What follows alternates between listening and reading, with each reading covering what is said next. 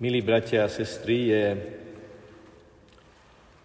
takým pedagogickým postupom, jedným z pedagogických postupov, že učiteľ uvedie svojich učeníkov do určitej krízy. Dá im úlohu, ktorá je nesplniteľná. A je to veľmi dôležité v tom, že tí žiaci, tí študenti, keď dostanú úlohu, ktorá sa javí byť nesplniteľná, predsa len urobia sami v sebe všetko preto, aby uvažovali nad tým, že ako by sa to predsa len dalo urobiť. Učeníci prídu k Ježišovi, hovoria, ľudia sú hladní, počúvajú ťa celý deň, treba ich rozpustiť, aby si išli kúpiť jedlo. A Ježiš im takým zvláštnym spôsobom hovorí, netreba, vy im dajte jesť. A hoci nám to evanelium opisuje ďalej takými kľudnými vetami, čo oni ďalej povedali, že veď je tu len 5 chlebov a dve ryby, ako môžeme z toho nakrmiť zástup, môžeme si predstaviť prekvapenie a úžas, s akým oni počúvali Ježišové slova, však dajte im vyjesť. A vtedy si uvedomili, že majster od nich žiada niečo, čo zároveň len on vie, ako by sa dalo splniť. Takže prvý rozmer je uznať vlastnú bezmocnosť a zároveň moc toho, ktorý od nás niečo chce. Je to vždy tak, aj v duchovnom živote, ak Boh od nás niečo chce, a nám sa to javí nesplniteľné, tak nás to smeruje k tomu zásadnému poznaniu, precitnutiu, že jedine s Bohom je to možné. A Ježiš na jednom mieste povie, bezo mňa nemôžete urobiť nič. To je prvé. Okrem rozmeru uznania, že som bezmocný sám a mocný s Ježišom, nakoniec svätý Pavol povie, len keď som slabý, som silný, len keď uznám svoju ľudskú slabosť, môže vo mne pôsobiť Božia moc. Okrem uznania vlastnej bezmocnosti sa žiada obeta. Niekto sa musel v tejto situácii zriecť dvoch rýb a piatich chlebov. Na inom mieste, inom evaneliu dokonca sa dozvedáme, že to dalo prinieslo nie chlapec, ani chlapček, ale chlapčiatko. V tom gréckom výraze je dvojnásobné diminuitívum, čiže chlapčiatko sa zrieklo možno desiatej, ktoré, ktoré priniesol od mamičky. Ideš počúvať majstra Ježiša z Nazareta, tak aby si nebol hladný, tu máš dve rybičky a 5 chlebíkov. A aj spôsob vyjadrenia tých chlebov aj to slovo, ktoré je tam použité, je to ten najjednoduchší chlieb chudobných ľudí. A teraz si predstavte, že niekoľko tisíc ľudí je hladných a niekomu povedia, ideme nasytiť zástup, daj nám dve ryby a päť chlebov. To je veľmi podobná situácia, ako keď v káne Galilejskej chýbalo víno a oni povedali, že naplňte čbány vodou. Rovnako absurdná vec, absurdná na prvé počutie. Ale v Ježišových slovách, keď si to tak predstavíme, muselo byť niečo tak podmanivé a presvedčivé, mocné, že ten kto si, ten pajdajron, ten chlap, to chlapčiatko, sa zrieklo. Asi, asi s pocitom, že výsledok bude ten, že nenajem sa ani ja, ani nikto, lebo pre niekoľko tisícový zástup je to nič. Ježiš, tak povediac, potreboval tento krok viery. Že idem urobiť niečo, to málo, z ktorého zdá sa, že nič nebude, a verím, že Ježiš to už nejako vyrieši.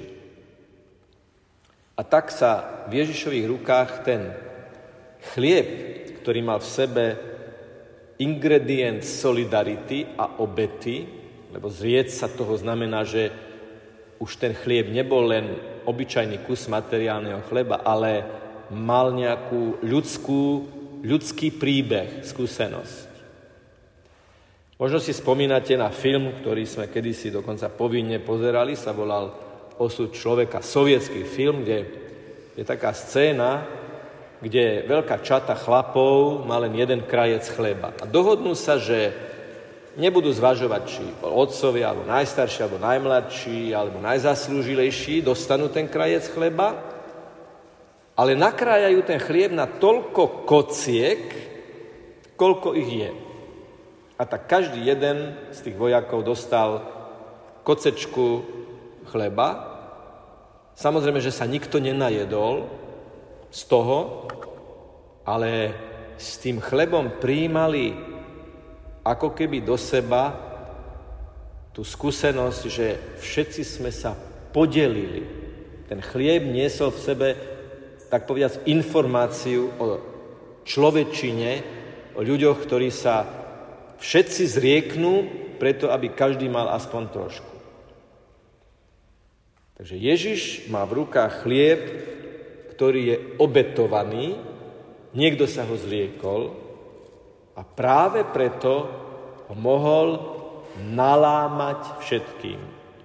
Pokora, pokora bezmocnosti, ktorá otvára pre Božiu moc a seba zrieknutie, obeta, ktorá sa v Ježišových rukách mení na veľké požehnanie. Nielen, že sa všetci nasítili, ale, a to vôbec nie je náhoda, to je tretia vec, celý tento príbeh je vyžiarený do budúcnosti.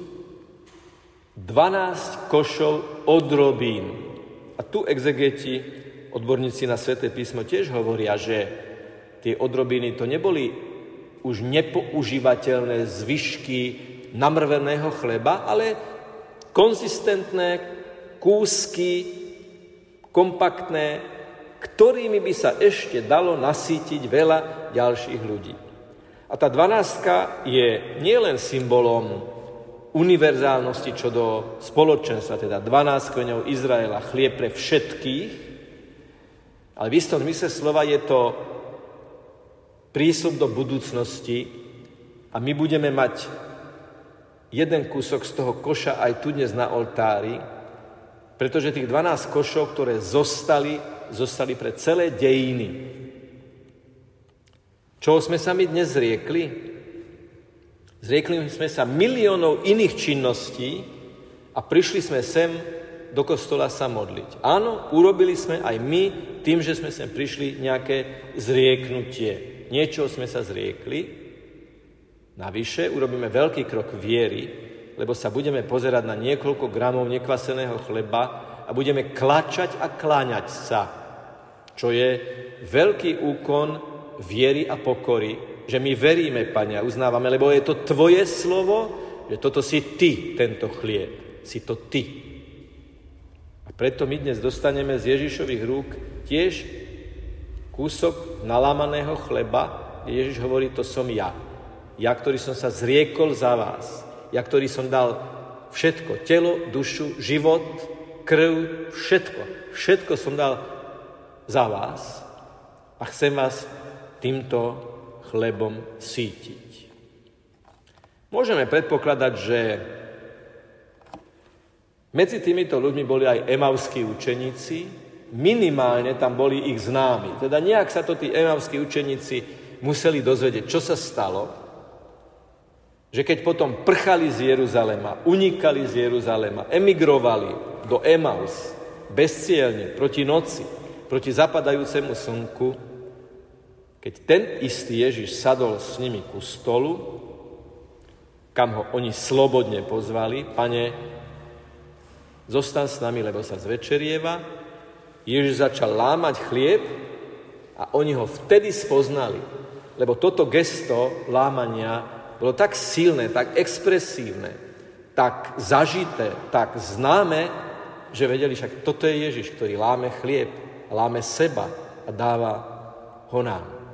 A to je chlieb návratu, chlieb sily zvrtnúť sa na opätku zo zlej cesty a vrátiť sa domov, vrátiť sa do Jeruzalema, vrátiť sa do Ježišovej prítomnosti. Veľmi odporúčam, keď budete príjmať pána Ježiša duchovne, alebo teda príjmete Ježiša pod spôsobom chleba, keď sa potom vrátite do lavice, otvoriť mu vo vnútri všetko. Tie situácie, keď sme sa nechceli zrieknúť seba. Tie situácie, keď sme nevládali veriť. Tie situácie, keď sme sa nechceli zrieknúť niečo, čo je, čo je naše. Keď sme povedali, to je moje, to ti nedám. Čas, empatiu, únavu a tak ďalej. Všetci všetci bez rozdielu môžeme mať takéto chvíľky, keď sme si povedali, toto je moje, toto ti nedám. Ten pajdajron, ten chlap, to chlapčiatko sa toho zrieklo, Ježiš nám dáva deti za príklad a budeme veľmi slobodní. Budeme veľmi slobodní, keď nám Ježiš otvorí srdce pre druhých. Aby sme my boli potom dobrí ako chlieb. Už potom vieme, čo to znamená byť dobrý ako chlieb, lebo je to nalámaný chlieb lásky pre tých, ktorí tiež hľadujú okolo nás alebo vedľa nás. Takže prosme Pána Ježiša, aby sme vedeli takto lámať seba pre druhých. Nech je pochválený Pán Ježiš Kristus.